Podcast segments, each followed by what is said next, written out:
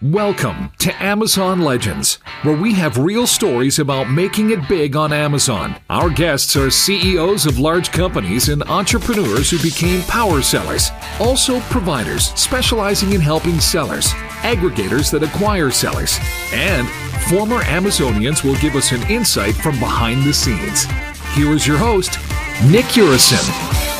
Welcome to another episode of Amazon Legends. My next guest today has been in the e commerce space for a decade and a half, both as a seller and a provider. So that makes everything that he does with sellers directly from experience. So it's more authentic. Uh, in fact, uh, his a little bit of a story, I'm going to ask him more about it, is as a seller, one of the items that he was selling, he supplied it as a piece of equipment to the legendary show Breaking Bad. So I'm sure you, have heard about that. So we'll, uh, we'll we'll ask him about that. So today he's the co-founder of Canopy Management, which is a full-service Amazon agency with focus on advertising and marketing. And outside Canopy, he has other businesses and he likes RV travel and good food. So, with that, everybody, meet my guest, Brian Johnson. Welcome to the show, Brian. Glad to be here. This is awesome. Well, tell me about that Breaking Bad thing. How the hell did they find you, for God's sake? and what you was know, it? What was it? So, so this was for this is back in the early uh, early seasons of Breaking Bad, which is an AMC production that they they filmed in New Mexico. I was living in Arizona, uh, Arizona at the time, and at the time, I was running a drop shipping business where I was selling money counting equipment, um, you know, banknote counters, coin sorters, um, you know, some of those kind of fraud detection, some of that kind of equipment, right? And I represented probably, gosh, it was I think it was probably seven or eight different brands. And one of the products that I had was this large, uh, I would say large, but I mean like medium size money counter, and it was uh, just completely black. Most most of that kind of equipment is white or silver or something like that. This one was black, right? and so I got a phone call from one of the sourcing agents for AMC AMC Studios saying, "Hey, we're doing this show." And we need to get a hold of a piece of equipment. We like what you have. Do you have that in stock? I'm like, yes, I do. It's like, is there any way you can ship that to me overnight through FedEx? I'm like, well, yeah. I mean, I can definitely, I can pack it and ship it out to you overnight.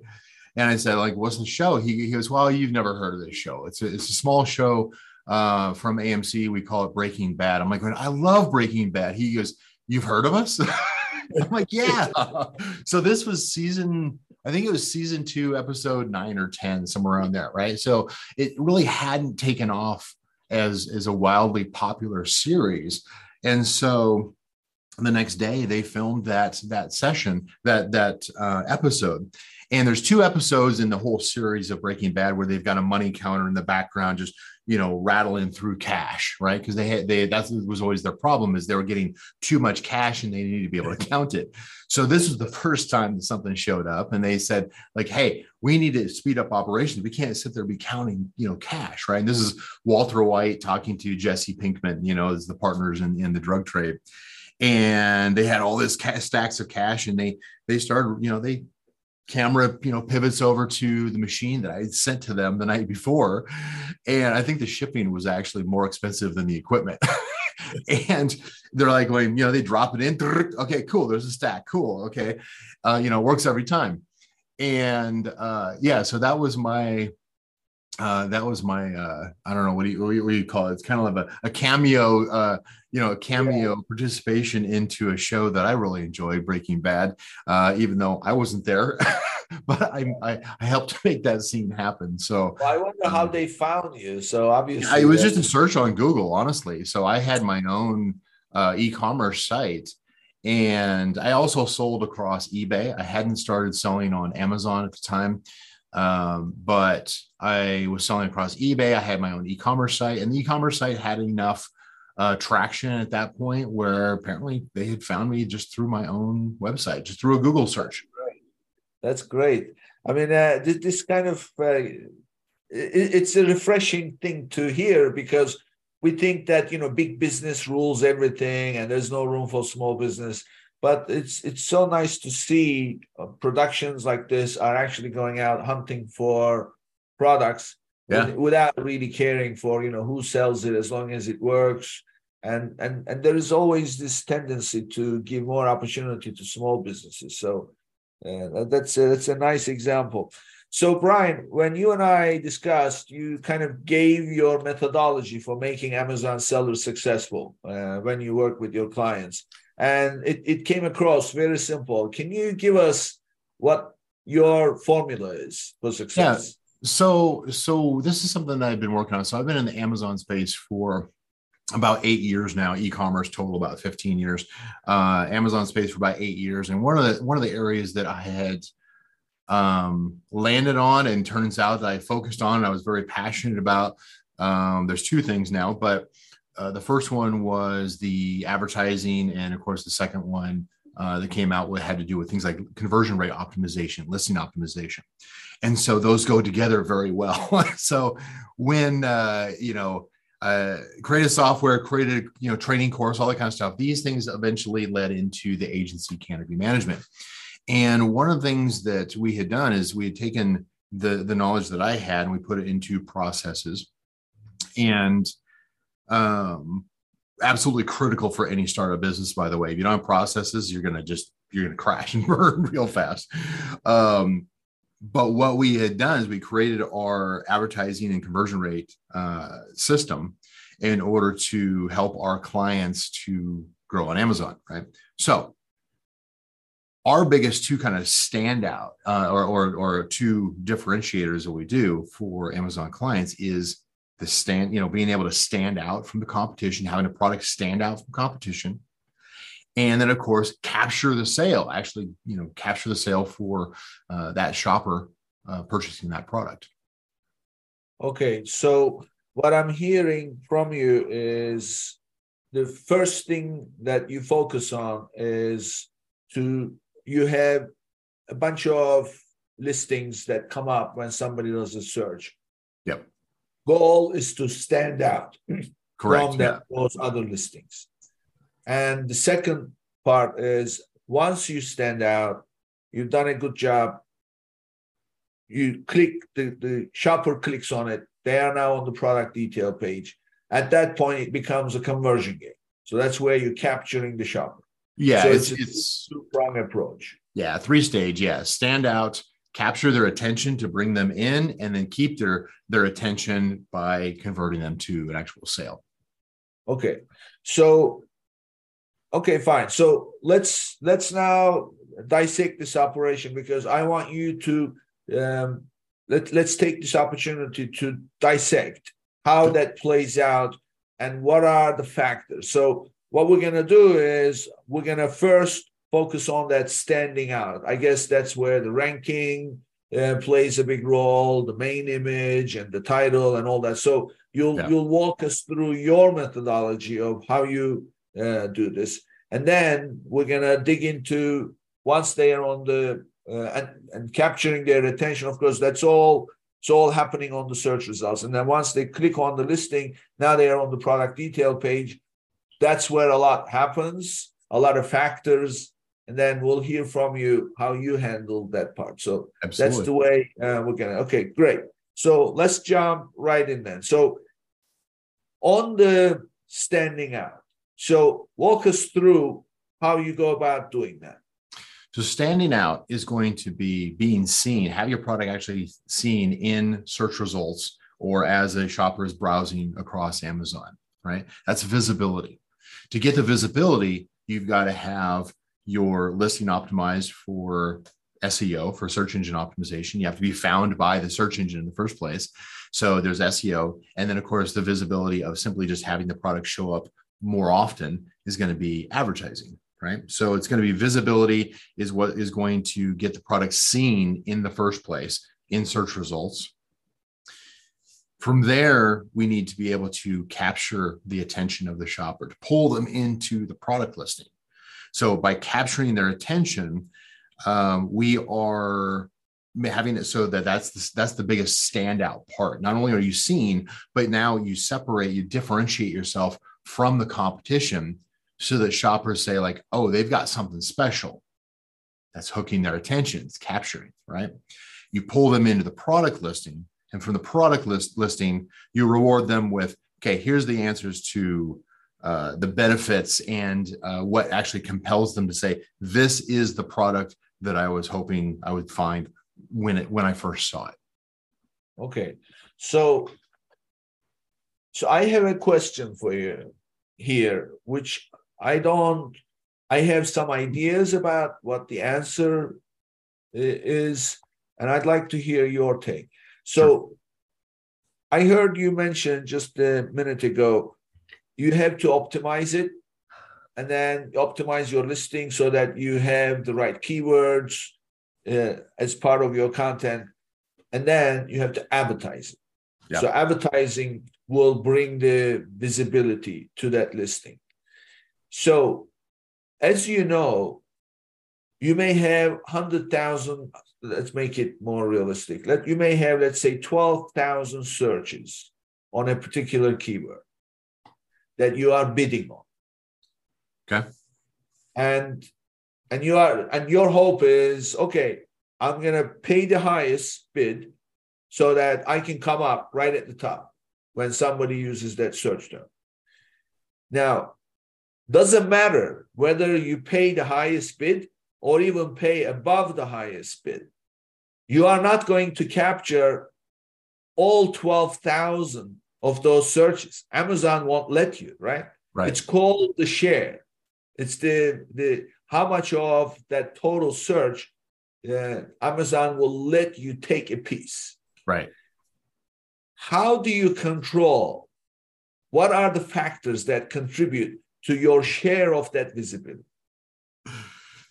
so there's a lot more detail that I can go into. Let me kind of give you a, a kind of a generalist summary because somebody out there is going to be like, going, "Hey, no, that's not right. There's an exception." Of course, there's always exceptions, right? There's there's much finer rules that are involved, right? That's kind of where you have to study it in, in great detail and use it every single day to really understand how the ad auction works.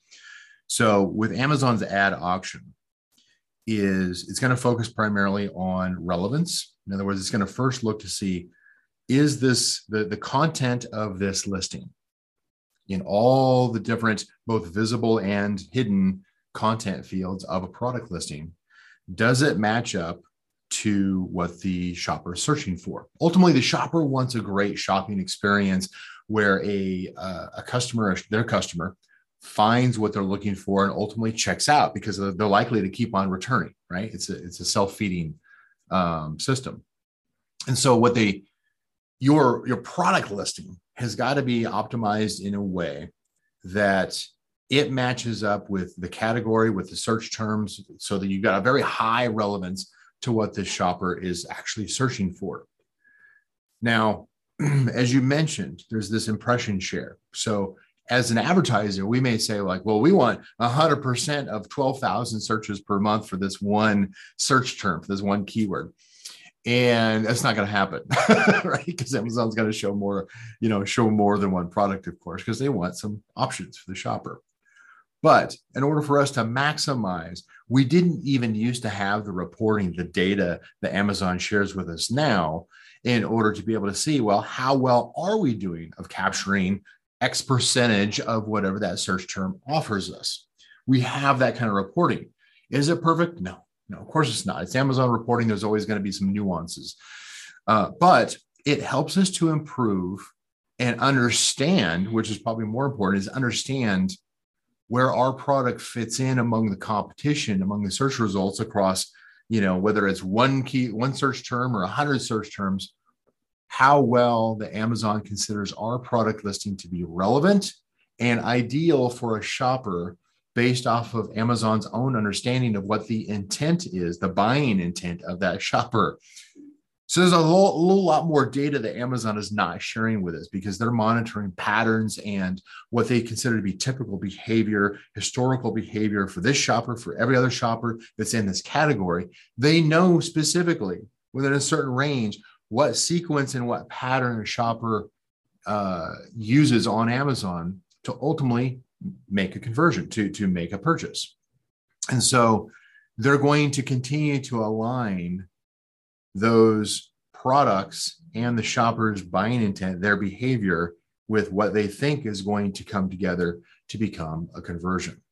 Now, we have a lot of power on our side in order to be able to, as, as a brand owner, to be able to uh, create and test and retest and retest and retest our product listings in order to try to maximize how much of the share of the search visibility we get, as well as which, uh, you know, how we're focusing on a specific t- uh, target audience in order to maximize our conversion.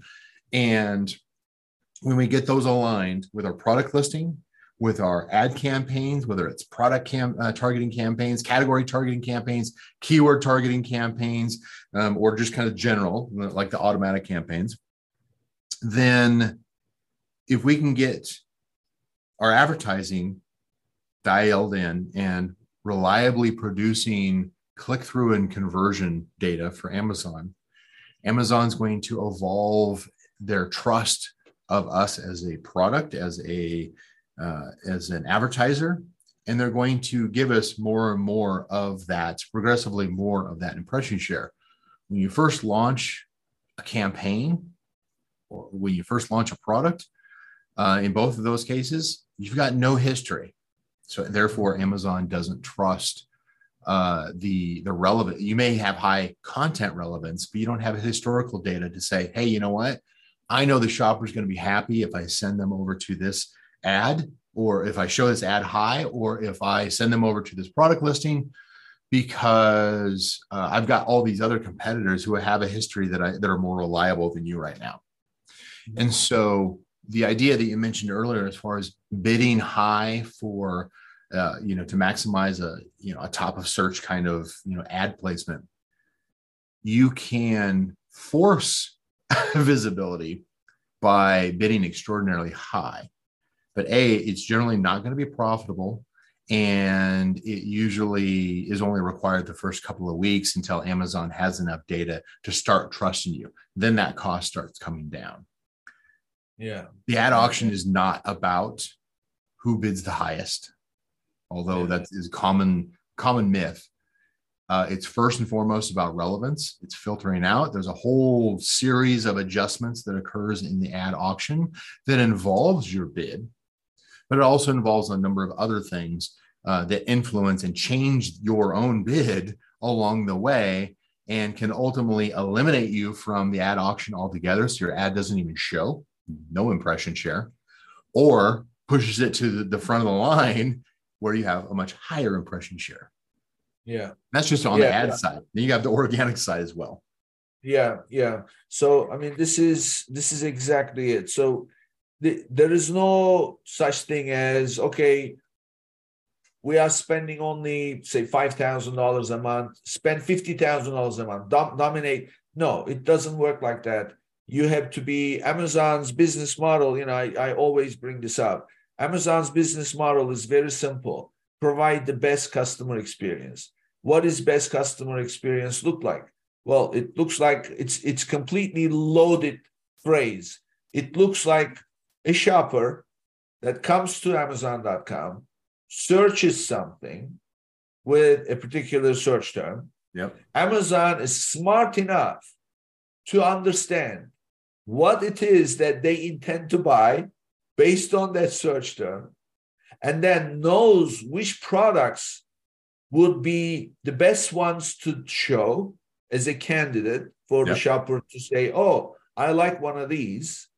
And then they click on it and then they like everything that they see about that product on that product detail page and they buy it with one click and then never to hear from that shopper again because they were so happy. They come back, leave a positive, you know, five star rating, never uh, return the item, never ask for a re- refund, never complain, never do anything.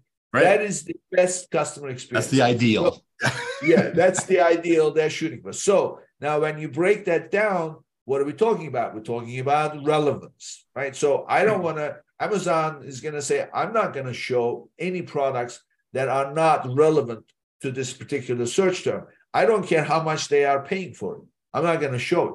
Right. Uh, number two, I'm not going to show a product that is relevant, but it's low rated. People right. send so many uh, items back. It has a high refund rate. By the way, the seller is also rated pretty low, got shut down, God knows how many times. They've got uh, 25% negative uh, rating as a seller because you may buy a good product, but buy from a bad seller. That's all. That's also going to give you a bad experience. So it's not just the product, but it's the seller also matters. Yeah. So all these things combined, the algorithm then says, okay, these are the best ones to look at, and then of course, right there, uh, the game starts. So starting from so in the long run, the more relevant you become, as you put it, with the historical data, which means you're selling well under a particular search term. People are converting right. the highest when they search with that search term. Then you, your data starts to tilt uh, to your favor, and then your share of that visibility starts to go up, and that's when you start to see a huge scale coming in. Right? W- would that be right?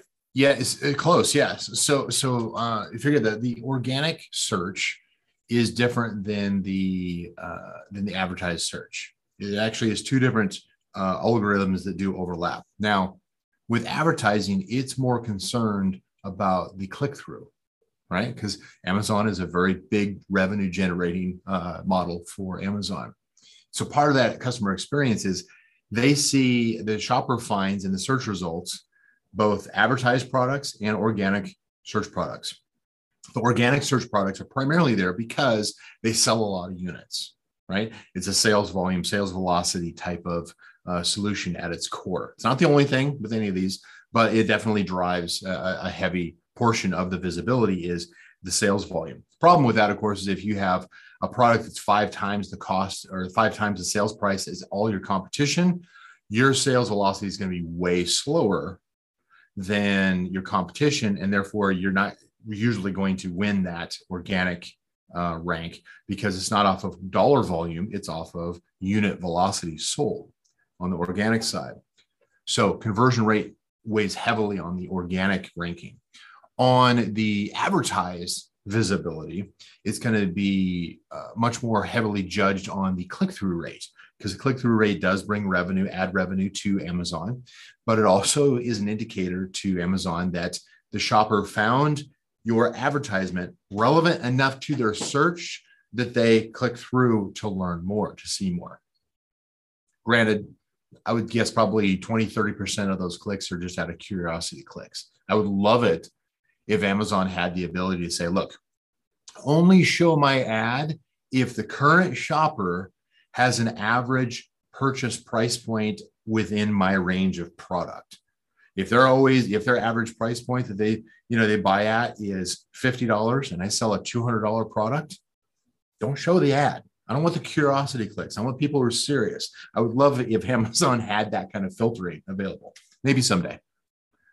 But ultimately, they they have to rely on other things as far as, like you said, the, like we were talking about, is the uh, the the pattern the buying intent of the shopper, whether or not Amazon thinks they're going to buy today or they're not, based off of uh, the conditions that they that they observe. And they're going to show ads differently. They're going to show organic differently based off of what they think that buyer intent is today for this particular item, based off the search terminology, their location, all that. And so ultimately, we want to make sure that we are with the with the ad campaigns, we first maximize the click through rates. And then secondarily, for tiebreakers, we have to look at what are the conversion rate along with what are whole some of the uh, excuse me some of the different uh, placement factors and you know campaign bidding strategies and some of these other factors that go into controlling how aggressive that we are going to be as advertisers to the advertising campaign. So what that means for a brand is I'm either going to get more organic sales because I've got a lot more sales velocity on these search terms, or I am advertising well and I'm getting a higher click through rate on my ads, and that's going to get high, uh, high visibility for my products, or try to create some kind of a balanced blend there so that the advertising uh, is not so expensive that it's untenable, you know, that you can't just keep, you know, going. Uh, so you find that balance between these two different types of decisions that Amazon makes to show your product. Yeah. Okay. So now that we we have a good handle on what gets us the higher share of that visibility under a particular search term, now the customer is looking at the search results and we are somewhere there. And and also, by the way, as we from day one, you launch a listing, you got no history, no nothing. All you got is maybe great content. Uh, so you run the PPC campaign, and under those PPC campaign search terms that you are advertising, you start to pick up some rank on those keywords. And and now you've got history, and you are uh, starting to pick up some organic ranking under right. those keywords with the help of your PPC campaign. So, so if you do a good job, and this is why I I always tell people, don't go building a listing and launching it and then start hunting for a PPC agency because they go hand in hand. Your content has to support the PPC campaign, and your PPC campaign has to work off of your content and maybe you left out some good search terms uh, from uh, when you built your content, but PPC is not going to be able to get much from bid, uh, bidding on those because you've got no content to support it. So they go hand in hand. Uh, so therefore, if you do this the right way and with the right people, they're going to work to get you ranked organically, and therefore you are going to see fairly quickly that on that same page, you're going to see your sponsored listing and your organic listing appear. Yeah. And that actually is a good impact on the shopper because clearly they can see that you know you are there when they do the search organically and then also you are you start to dominate the page somewhat uh, and that way you have that organic visibility as well as the paid so now you are on that page and they are looking at you. So now uh, let's talk about standing out. How do you stand out sure. and capture that attention? Because you've got so many others, and especially these days, you've got the sponsored listings, you've got the organic listings, you've got the video ads, you've got those display ads on the side, you've got the sponsored brands, you've got all kinds going on. How how do you capture attention? Yeah, there's definitely there's there's there's over 30 different ad placements on Amazon. Most people don't realize there's so many, um, and so dialing in each one of those is is um, some art and science combined. But think it take a step back and look at think of it as as if you were a shopper. Think about the last time you went shopping on Amazon. Um, more than half of the search and shopping now is done through mobile devices small, you know, smartphones that have limited amount of space. Amazon's going to have more of a compressed view, um, even if they're on a on a, a, desktop on a laptop, for instance. Uh, they're going to have a much more. Uh, in other words, Amazon throws a lot at the shopper as far as content goes. The mobile version is simpler. Uh, there's less noise, if you will, but it's also uh, a very reduced opportunity for, for a brand to be able to get the attention of the shopper. So, when it comes to standing out, to differentiating, the shopper does a search, comes back with a listing, a list of products. There's still going to be things like video ads, like right up front, right, and advertised products up front. Um, there's going to be some organic listings. They're looking at small main image, you know, just a little tiny icon, you know, small main image partial title, maybe the first 75 to 80 characters of a title. And other than that, they're looking at things like, um, you know, review rating, price. There's not a whole lot of information for them to uh, to separate the differences between products. It's not a comparison table to say, here's the features, you know, compared next to each other. That'd be nice, right? So to stand out to a shopper, you have to first and foremost grab their eye, right? You got to you, you think about the last time you shopped on your on you know through your smartphone. You probably used your thumb and you were just scrolling, scrolling, scrolling through a bunch of listings to see kind of what was available, right? See what caught your eye, what stood out. You probably pay more attention to the first couple because that's what came up first. But ultimately, you're looking for something that matches what your expectations of what you're looking for is. Maybe you've got a specific color in mind that you didn't put into search. Maybe you've got a certain price point you're looking for that you didn't put into search. Maybe it is a certain feature uh, that uh, or specification that you're looking for that you didn't put into search. But oftentimes, as consumers, we make a combination of both a logical and an emotional decision. The logical is that has the features that I require.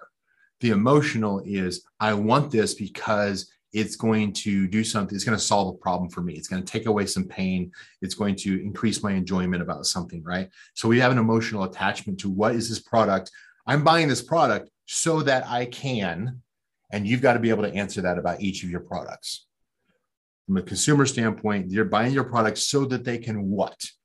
That is what you're selling, is the end result, not your product. Okay. So your listings, starting with the main image and then the first 75 characters of that title, have got to pop. They've got to stand out from your comp- competition, from their main image, from their title. Bright colors. I've done like full studies on this across thousands of search terms to see where shoppers um, looked at, you know, what, what caught their eye first. Motion, of course, was was the number one thing that caught their eye. Uh, until recently, when Amazon started introducing the brand video ads at the top of page where the headline is, video was down below the fold. It was down, you know, down the scroll a little bit, down the page a bit. And so video didn't catch their eye. What caught their eye next is bright colors, you know, red, blue, green, yellow, you know, something that was bright, but only in situations where it was substantially different than the rest of the competitors. So part of a very succinct, very short version of, of a whole other thing that I that I've taught in the past is identifying what is the common pattern among your competitors that come up in search results and then breaking that pattern, standing out, differentiating with either having a main photo with uh, you know, let's say like you've got a black colored product and everybody else is black and it's just it's a black colored product. You can't change the product to red and say like, oh, I'm going to stand out because somebody's looking for a black colored product. But you can accent with either like accessories that have a bright color, a box that's in the you know a foot in the background, kind of blurred out a little bit of bokeh, you know, in the photo uh, that's in the background. That's a bright red or a bright blue or something like that, right? Something that stands out that nobody else is using or very few are using. So there's a pop of color that draws their eye first. So not not only you're capturing their eye first in order to draw their eye to pause for a split second on your main image and your title, and you've got just a couple of seconds for that first 75 characters of their title to hook them. That hook is your next, is your, your step two. First one's the main image. Step two is that first 75 characters. What is going to hook their attention to say, oh, this product has something different that I want to know more about? Begs their curiosity, hooks them into clicking through to your product listing. That can be a two or three word benefit or a feature that nobody else has stated. Doesn't mean that you're the only one who has it. You're just the only one who's stated it up front to a shopper. Give them a reason to say, think about like, I'm going to buy this product, not for the product, but what does it solve for me? What, you know, does it give me more enjoyment for X? Does it solve a pain for Y? Does it do something else Z? Right know who your target audience is and what they're paying, what they're trying to solve via your product, not just what your product is. If you have if you have something like a supplement, for instance, and you have a differentiating feature like everybody else has a thousand milligrams and mine has 1500 milligrams. That 1500 milligrams is a standout differentiator of your product and should show up in the first 75 characters of your title. You can use a full title. Just make sure in the first 75 characters that they can see that like oh this is a bigger dose. This is a, this is provides more concentration whatever the case is if you've got a standout feature like that. But then try to either combine that or substitute a two or three word benefit that speaks to this is the pain that it solves for you right? Yeah. Within terms of service, service of course like you can't use like weight loss. Well i, I want to uh, hear your take on something that i often apply. So one of the things that people identify with is if they belong to a, certain group uh, affiliation with certain characteristic. So bottom line it's if they are part of an audience that you're targeting putting that audience in the title as one of the first few words. Yeah. Because that's what they're going to read. Right. And and they're going to say well that's that's that's that's me like, for example, I have a client, and actually, we're working together right now. Uh, I worked with them a few years ago, and they came back because they need a whole new approach. They manufacture air filtration masks. Right. So they had been in business like four or five years, way before COVID. Of course, when COVID started, masks, everybody wanted. Yeah. And they were selling like, you know, several hundred per hour through their website. Amazon was even more than that. So, I mean, they could not have enough inventory.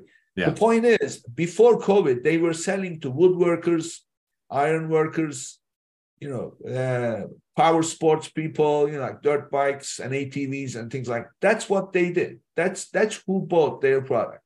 Right. So uh, their listings were nothing other than just said mask. That's all it was. So now fast forward. Now they say, okay, nobody wants masks. There's so many people selling masks. How the hell do we do this? so so now I say to them, well, back to the basics. Mask for woodworkers. Yep. Change your packaging, put woodworker on it, put a, a carpenter, whatever, and now imagine a woodworker comes looking for a mask. What do you think they're going to buy? going to buy the ma- yeah. mask that says mask for woodworkers or some generic one, right? That's absolutely true. Yeah. But what's your take on? I mean, would you would you do you favor the idea of putting the audience in the title in order to stand out and and capture? Yes, absolutely. Now, I realize that requires more work. There's more logistics. You've got to have multiple listings. You've got to make sure that Amazon doesn't you you don't have the content so close to each other that Amazon mistakes them as being the exact same product, even though technically they are, and then merges them together, which they can do. Um, but I absolutely agree is that that is going to increase click through rate and conversion rate for that specific target audience. A common lazy mistake that are made by brands, and this is still done very heavily on Amazon, which makes it a really easy opportunity for any brand that wants to stand out from their competition. It's usually pretty easy because their competition really hasn't changed the way they've done things in years. They came in with a product and they say, oh, well, this is in their title, you know, they'll even keyword stuff and throughout their listing, they'll keyword stuff and they'll say, oh, this is for, um, you know, carpenters and woodworkers and welders and, you know, hobbyists and, you know, construction workers and landscapers. And, you know, they just, you know, like, like this is for everybody, right? Even worse,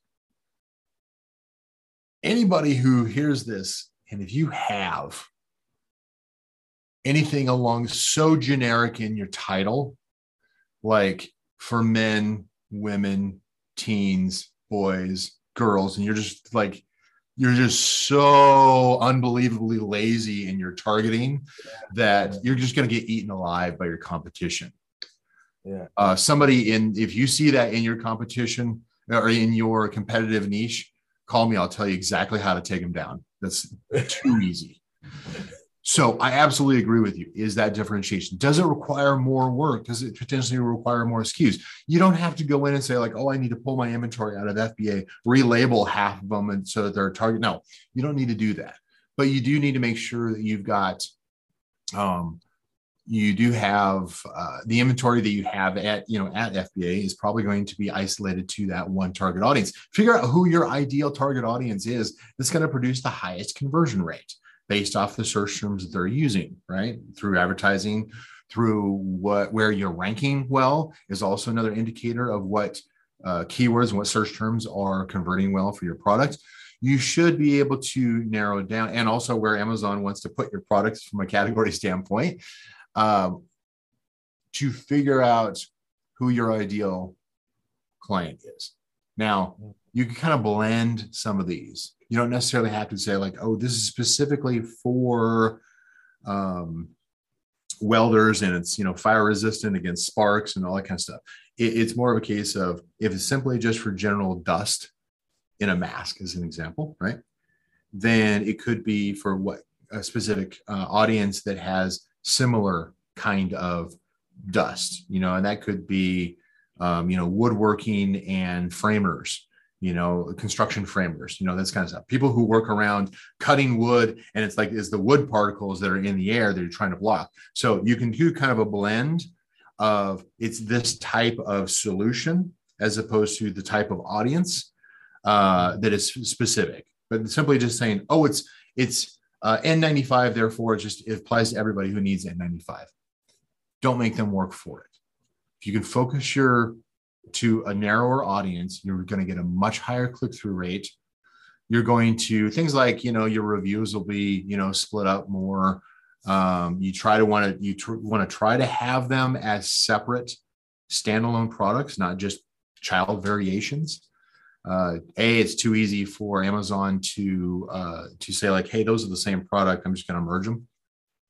So you've got to have your product listings separate enough. You got to have to have some separate inventory. So it does require uh, uh, does require more work. It does require more inventory, uh, but you also are going to get better results at the end. You're going to end yeah. up with higher engagement, higher standout, higher conversion rates, higher profitability as a result of taking the time to focus tightly on your audience you're going after and what their specific pain point is that you're solving with your product. Yeah. Yeah. I mean, you, you're going to get ranked for those keywords that are relevant to that particular audience. Yeah. And you can dominate. Yes, it's going to be a lower volume, but it's going to be a higher conversion. And ultimately, what you are saying to Amazon is provided that you also have a good product that is rated high, um, you can do all the rank business and all that. But if it gets returned, customers are not happy and they start rating it low, it's not going to work. Yeah. So as provided yeah. They put the badges on there now. It says, hey, this is returned a lot, or it's not, it's rarely ever returned. Uh, especially yeah. important for high higher price products. But yeah, they're actually labeling that now as the you know good returns, bad returns. yeah, yeah. I mean, uh, this is this is a, a big deal. So, uh, but if you have that good product and then you've done all this work, you are essentially providing the best customer experience that Amazon wants you to. So they're going to reward you uh, for it. And then that reward comes in the form of cash. Cash will coming from many, many orders. You know, so yeah. you're going to get more of that share of that visibility. And, and that share will continue to go up. And so that's it takes time and it takes an effort, but if it was easy, everybody else would be doing it, right? So yeah, it does. It does take time uh, but yeah. you can absolutely do it.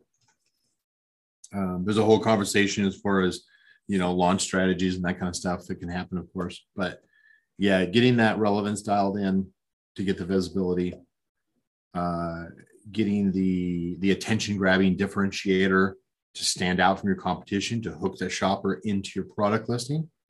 um, and then dialing in your your product listing for highest combination of logical and emotional conversion. Uh, that that would be the the final step to to win the day, if you will. Yeah. Well, we haven't even started winning the day yet because we're still on the search results page. you have to get so, people to your listing before you can convert them. That's yeah. just kind of the math, you know. So we can, I mean, there is so much to talk about on the product detail page. So um, let's let's let's move on to the product detail. Let's at least right. get the conversation started. Perhaps we should do a, a part two uh, to cover that because there's so much there. Um, so so now that the, the customer said, okay, you know, I see the product that I like, and it they seem to be relevant to what I'm looking for. I can see myself using this product. Let me find out a little bit more about it. That's when they click.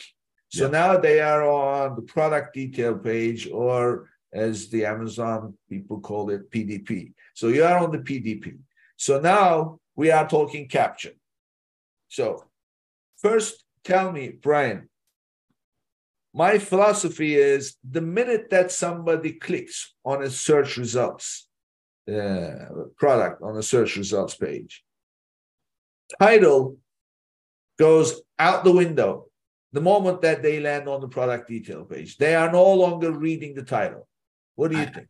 I do agree on that. You you get you get to see the full title but I would say that they've already made a choice to come through based off of the main image and the title, the short, the short form of the title. So the first thing that shoppers are going to do when they come to your product detail page, you've already pulled them in, you sucked them in through some kind of differentiator that st- stood out on the front end, right? As far as the, the main image and the title. But once they're in the product detail page, now you've got to essentially solve their curiosity, right?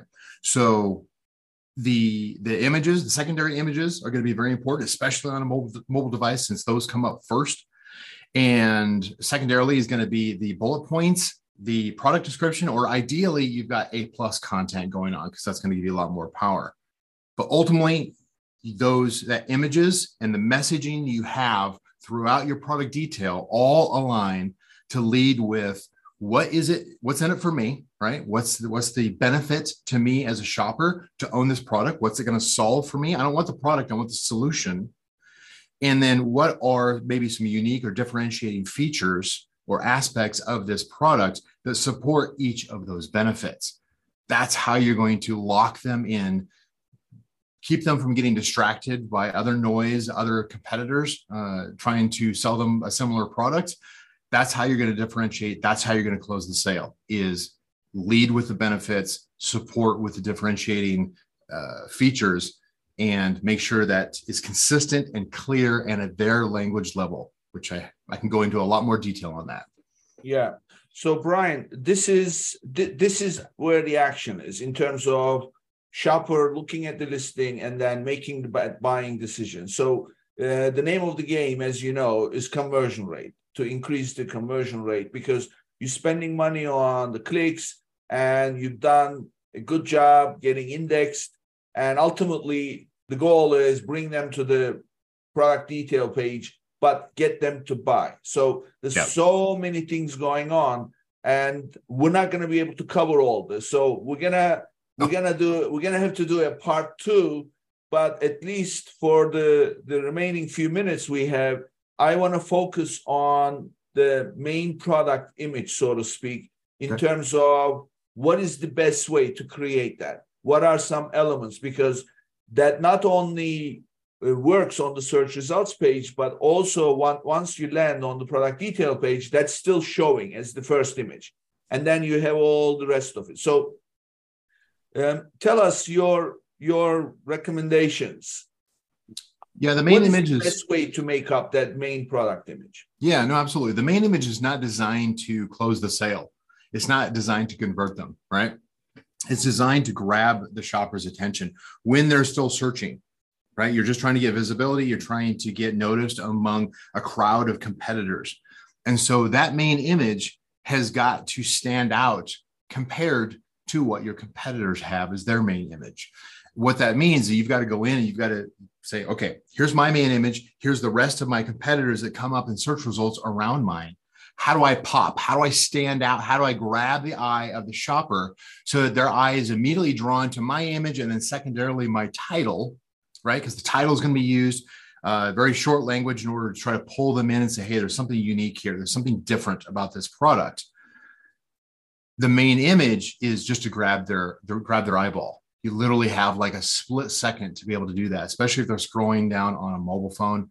That main image, high color contrast compared to your competitors. In other words, if everybody has a, a red product, an image, your main image with a red product is not going to stand out because everybody's got the same color, right? If everybody had um, a box behind their their product in their main image and, and all of them were black color a black colored box behind yours is not going to stand out right because it blends in with your competition so look for opportunity i've seen uh, i've seen it done with you've got like uh, you know kitchen pots and pans and maybe somebody's showing you know there's food in a pan and maybe there's a bright red apple sitting next to it very subtle but even that kind of that's almost like a hack as far as the main image to draw the shopper's eye to some kind of differentiating bright color, uh, you know, a, a, red, yellow, blue, green, something that's, that stands out, that's, that's vivid.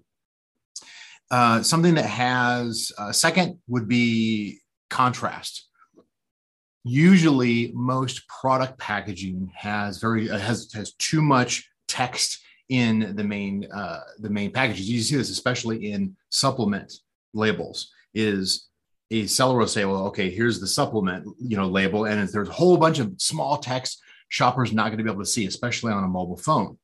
So what you need to do on those cases is you don't have to necessarily change your label, but you do need to change your main image so that the the font size of maybe whatever the greatest benefit of that product is is larger than normal, right? Not takes up all the white space and, and amazon's obviously going to see that as an overlay of text but more like maximize uh, the size of the text of some kind of keyword benefit that is going to draw the eye because people get drawn to like i said bright colors uh, large text that they can kind of zone in on read people's faces some of these things like people's faces amazon doesn't usually like you to have things other than the product on the main image so sometimes you'll see sellers that get away with it. Uh, you definitely want to have that in your uh, your secondary images. If you can get away with it in your main image, and you're the only one that has somebody's you know smiling face next to it, and you know, and it's relevant to the product, then that makes sense. Definitely no Photoshop work on that. Yeah, yeah. Well, um, there is so much here, and uh, we're gonna continue. So anybody listening, you're hearing straight from the expert. Brian runs Canopy Management and they do a great job for this. So we're gonna bring him back for part two because we're gonna go through the main the, the the the, product images on the product detail page. We're gonna go through the bullets. We're gonna go through the A plus, premium A plus, and then we're gonna discuss the metrics, how to measure success. So so stay tuned for part two. So uh, but now we want to get to know you a little bit. So how do you get to be where you are? So typically, you know, this is my most favorite part of the recording uh, because I'd like to get to know my guests intimately. So tell us, uh, take us back to the beginning. Where did you grow up? And share with us some of your early childhood experiences. Certainly. So, um, all right. So, my path here, I guess.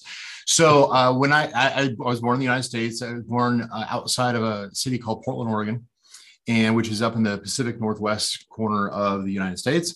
And uh, yeah, I grew up there. Um, had always been, I was always kind of envious of hearing hearing uh, you know stories of like the entrepreneur who was selling candy to their classmates at school. It's like, man, I wish I was that kid but I wasn't. I was I was kind of I got late, you know, later start. So it probably wasn't until I was probably a good 11, 12 years old that I was really starting to get into like the side hustle, nights, weekends. Back then there was no internet, you know, so it was things like um, you know, uh, drop shipping and, and local, you know, kind of local auction and resale kind of hustle, those kind of things, right?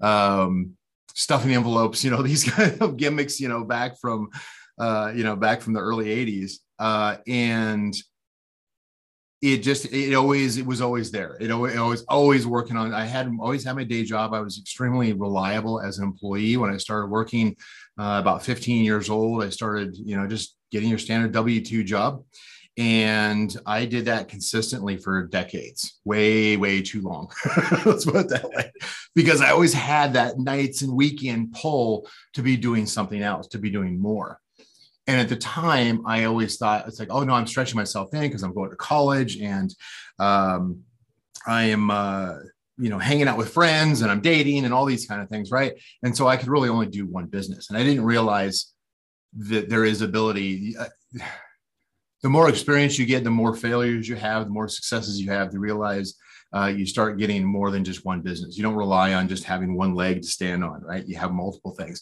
But it wasn't until jumping really far forward here, it wasn't until things started changing as far as after uh, back in 2001 after 9-11 um, a lot of the companies uh, a lot of the big companies that i would work for they you know they were they were laying off right? And they were downsizing.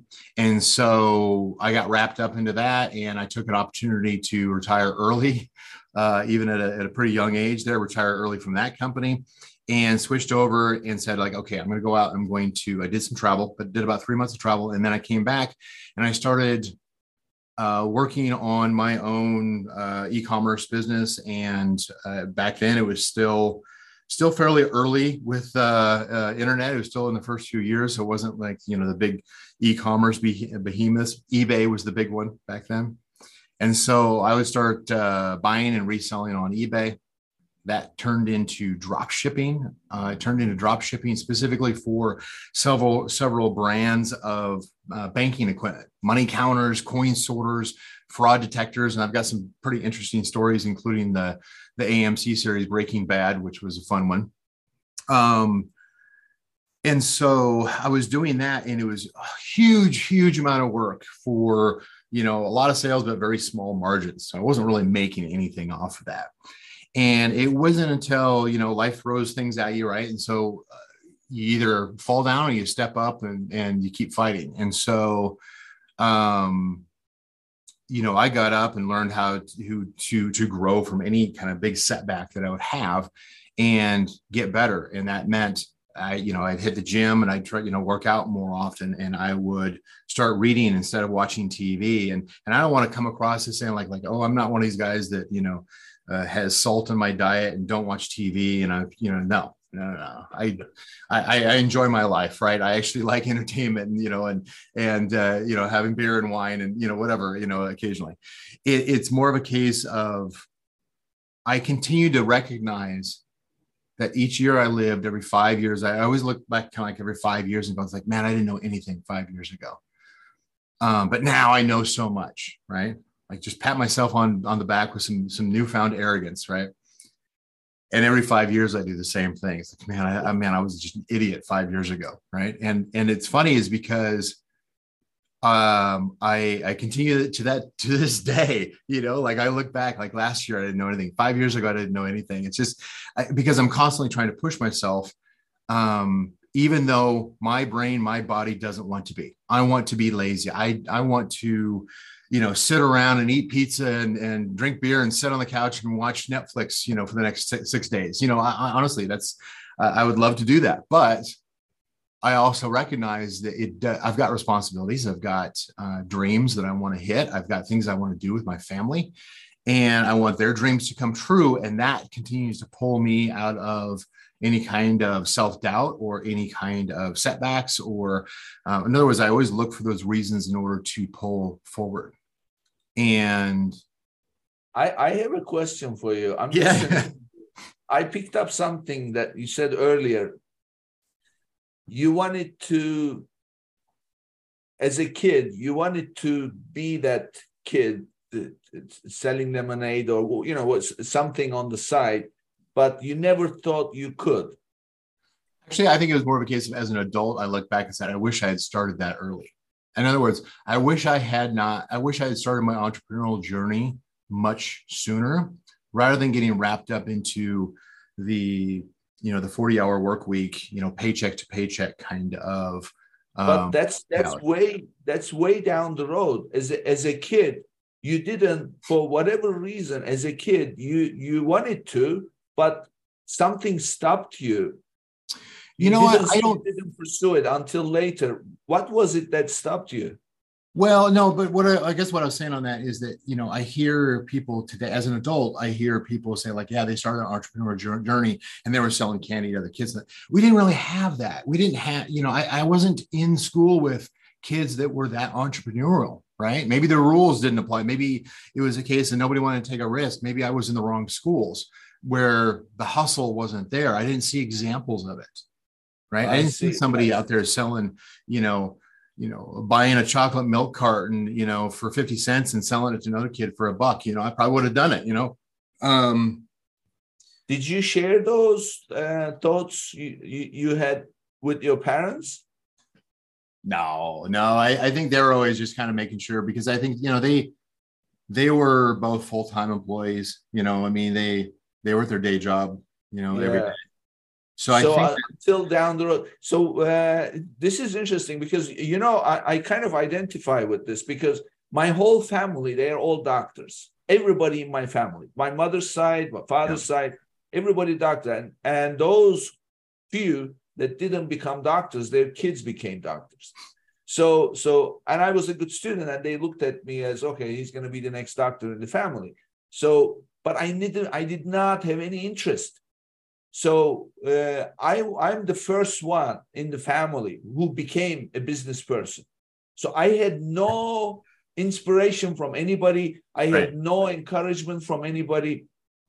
It's it's like um, there wasn't an environment for me to pick up anything of business until college. Except in college, I started to produce stuff. Like you know, I would invent because I I studied electronics and communications and and I would create these uh, gadgets, literally invent them based on what I learned, and then come and then uh, you know buy the components and pr- mass produce them at home. You know, while I was in college. So, but you know that that thing inside of me, I guess, finally said, okay, enough is enough. You, you, you need to do this because that's who you are. So that's what I'm hearing from you. You didn't have the environment to engage in anything entrepreneurial, right? Correct. And then ultimately it kind of came out. You, you, cannot stop these things. It's it's part of you right?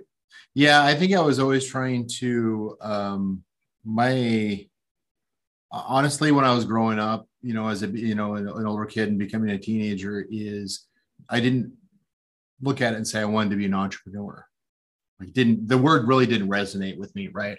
You know like i you know i saw where um, you know people had businesses out there you know landscaping and that kind of stuff right? You know cleaning parking lots. It's like it's like okay i can understand that. But i wasn't thinking like like oh well you know what's the roi on that? What's the margins? You know it's like how much how much labor is that require no i had no clue as far as that goes because you're right. I didn't have the environment. I didn't have the education. I had no encouragement to say hey you know what? You should look at this. Something that i try to plant those seeds with my own two sons is just you know if they want to go out and they want to get you know a job and have a career in an established you know traditional field cool go for it if that's what you love to do but just make sure it's something you love to do you know yeah, and so i yeah. want to try to give them some width but growing up honestly i wanted to be a robotics engineer i love the science i loved um, I, I had already went and, and picked out what college I was going to go to. I was going to go to um, Southern uh, Oregon for the uh, Oregon Institute Institute of Technology, and, uh, and they had,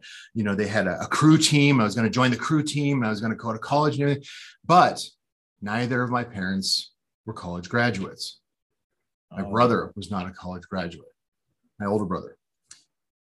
I had no real examples. I didn't have the environment to say this is how you pursue getting the, the grades that are good enough and to get accept to apply and to get accepted to a university instead of just going to community college. And so i didn't i didn't do anything. I didn't have that environment. What i had was the environment of the you know a, a middle class you go to work every single day. And you know what? That was my work ethic I went I went to work every single day. I was always reliable. I never was unemployed. You know, I Um, I didn't uh, I didn't get fired until until I was very much an adult.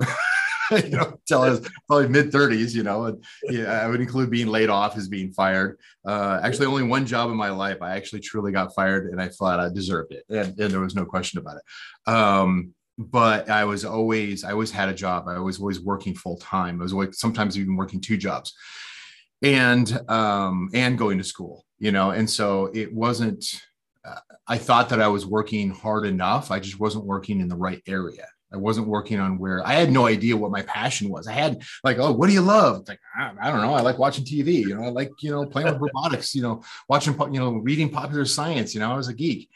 Um, still am, by the way. Uh, but um, I, I think you hit it, hit it correctly. Is that is that my environment? I would ca- characterize as too soft to push a decision for me to make.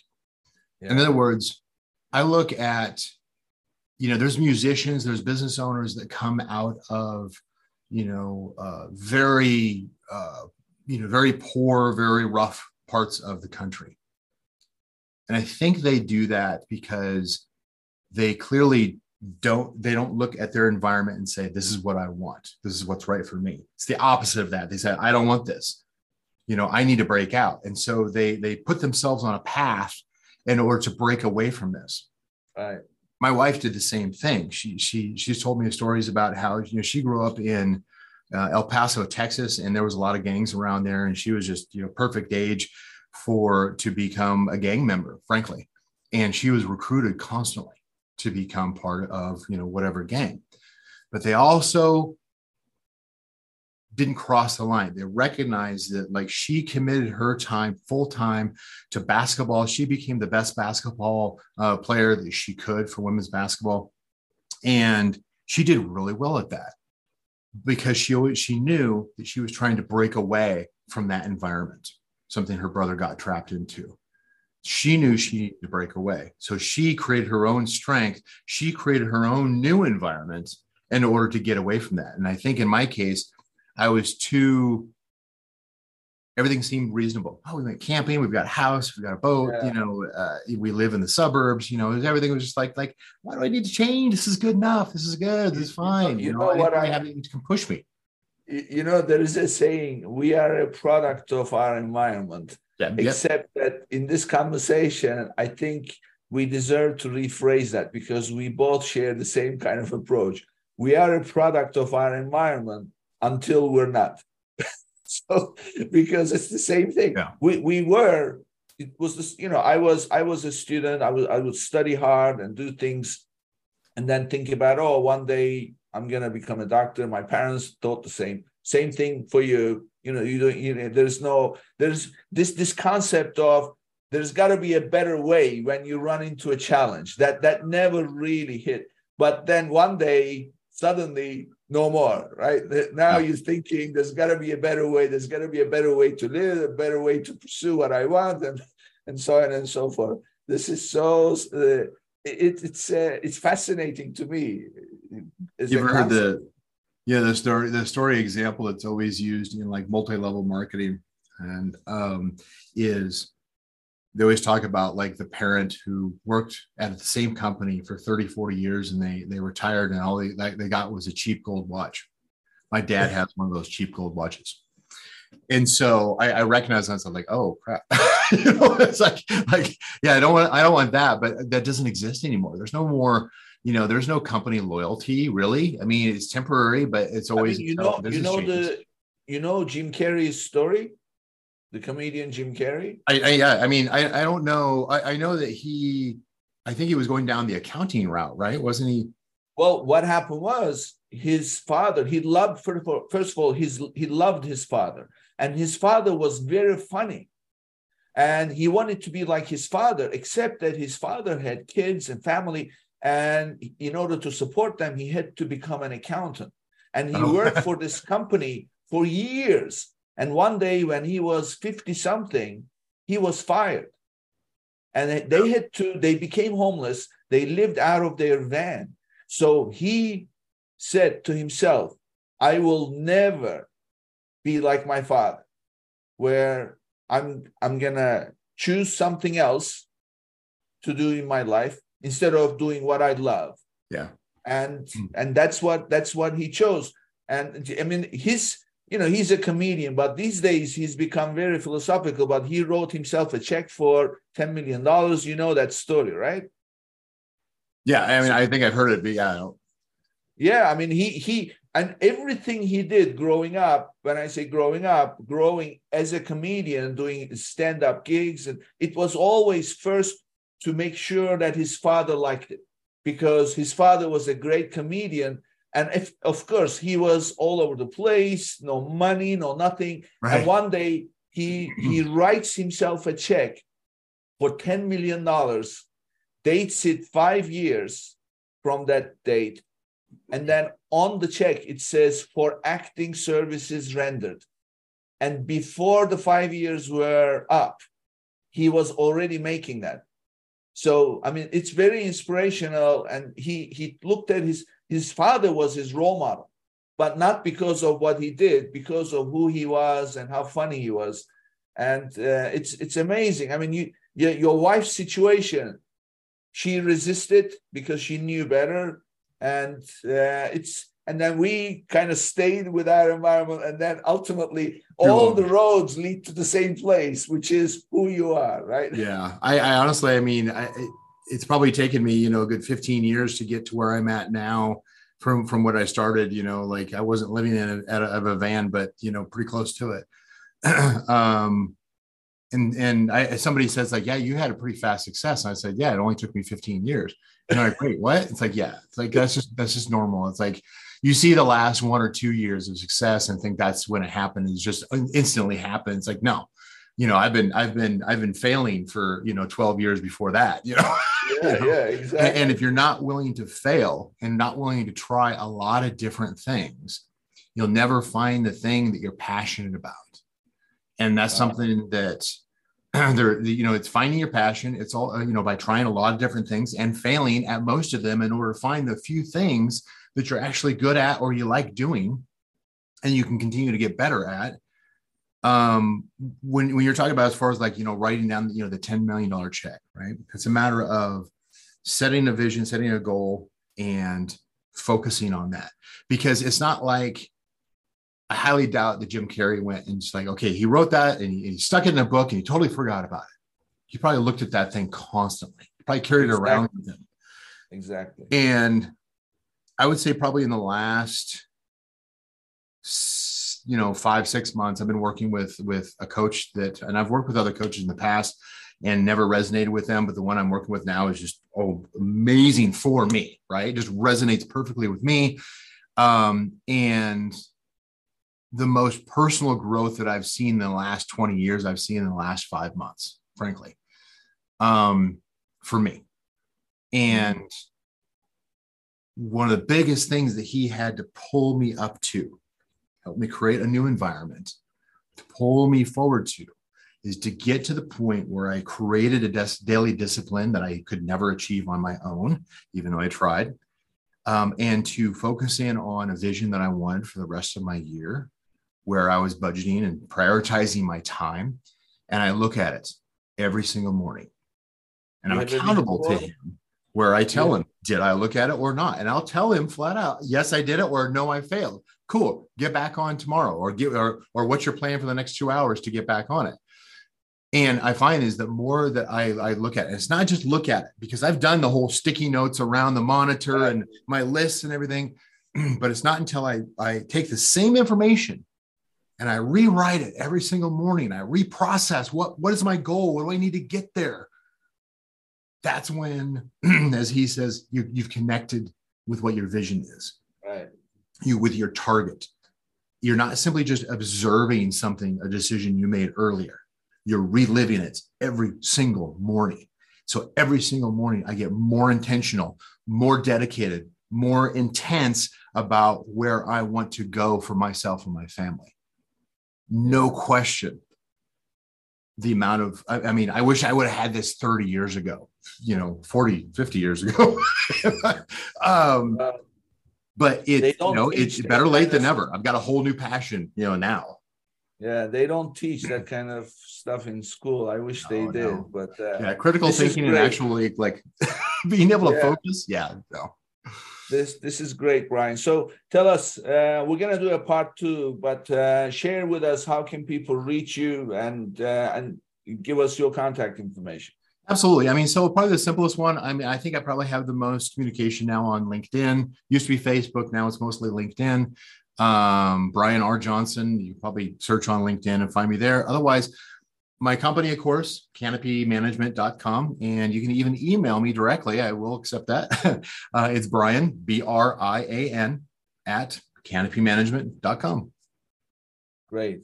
Thank you, Brian. Thank you for being here. My pleasure. Thanks for the conversation. This has been great. Thank you, and uh, see you again soon. Sounds good. This, this brings us to the end of another episode, and I'll see you on the next one. If you enjoyed today's episode, be sure to subscribe, rate, and review the episode, and share it with someone you think would benefit from it too.